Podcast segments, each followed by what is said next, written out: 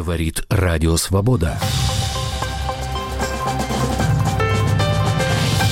Радио Свобода.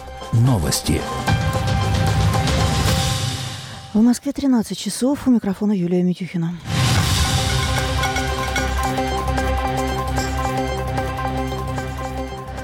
Число погибших в Одессе в ночь на субботу в результате попадания российского дрона типа «Шахет» в многоэтажный жилой дом возросло до 10. Среди погибших трое детей, в том числе двое младенцев. Тело одного из них нашли сегодня утром рядом с девятой жертвой. В результате попадания беспилотника один подъезд девятиэтажного жилого дома был практически полностью разрушен. 18 квартир в этом доме уничтожены. В городе Карабулак в Ингушетии вечером в субботу неизвестные вступили в перестрелку с полицией. В Национальном антитеррористическом комитете заявили, что сотрудники правоохранительных органов вели бой с группой боевиков, планировавших преступление террористической направленности. Это цитата. Согласно последним данным, погибли шесть человек, которые забаррикадировались в доме и вели огонь по бойцам спецназа. Личности погибших предварительно установлены. По предварительным данным, они имели отношение к террористической группировке исламской исламское государство, запрещенное в России и многих странах мира.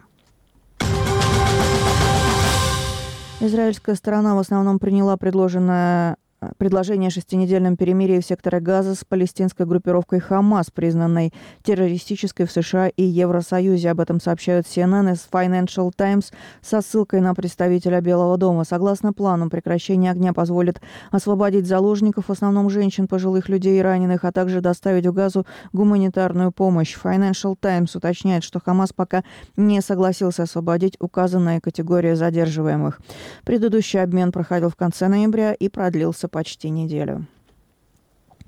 Представители армии Германии заявили телеканалу ЗДФ, что считают подлинную, опубликованную главрядом прокремлевского телеканала «Арти» Маргарита Симонян запись разговора высокопоставленных военных Бундесвера об гипотетических поставках крылатых ракет «Таурус» Украине. В воскресенье Минобороны ФРГ подтвердила берлинской студии телеканала АРД, что имеет место слушай прослушки. Представитель Минобороны сообщил, что по нашей оценке был перехвачен один разговор, имеющий отношение к ВВС. Это цитата. Симонян опубликовала запись вероятного разговора разговора 1 марта в опубликованном аудио собеседники обсуждают самостоятельное управление ракетами украинскими военными без присутствия военнослужащих Германии на территории Украины. Среди теоретических целей поражения в аудиозаписи упоминается Крымский мост.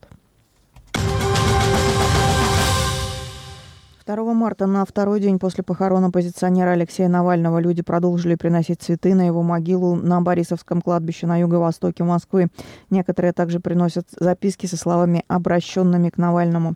В прощании с Навальным 1 марта приняли участие никак не меньше, а по всей видимости существенно больше 13 тысяч человек. Об этом сообщил в субботу независимый проект «Белый счетчик», который занимается подсчетом числа участников массовых мероприятий. По подсчетам проекта по Братеевскому мосту от храма иконы Божьей Матери, Матери у Талимая Печали, где отпевали Навального до кладбища, где его похоронили 1 марта за полтора часа после отпевания прошли не менее 16,5 тысяч человек. Роскомнадзор заблокировал сайт акции «Полдень против Путина», которую незадолго до своей гибели в колонии поддержал оппозиционер Алексей Навальный. На это обратил внимание проект «Роском Свобода». Акцию предложил провести во время президентских выборов в России бывший депутат Заксобрания Петербурга, оппозиционер Максим Резник. Суть акции заключается в том, что людям, выступающим против Владимира Путина, который баллотируется в президенты на пятый срок, предлагается 17 марта в день выборов прийти на избирательные участки одновременно в полдень. Тем самым по замыслу инициаторов акции противники Путина покажут свою массовость и при этом не нарушат действующие действующее законодательство.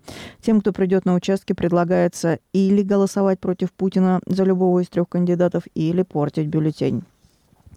Журналист и создатель проекта «Редакция» Алексей Пивоваров сообщил, что из-за закона, запрещающего рекламу у так называемых иноагентов, вынужден уволить значительную часть команды. «Я просто не могу больше платить людям зарплату», написал Пивоваров в Телеграме. Журналист также отметил, что передает юридические права на телеграм-канал «Пивоваров Редакция» редакторам редакторам у телеграмма «Пивоваров» редакция более миллиона подписчиков. Минюст России признал журналиста иноагентом летом 2022 года. Радио «Свобода». Новости.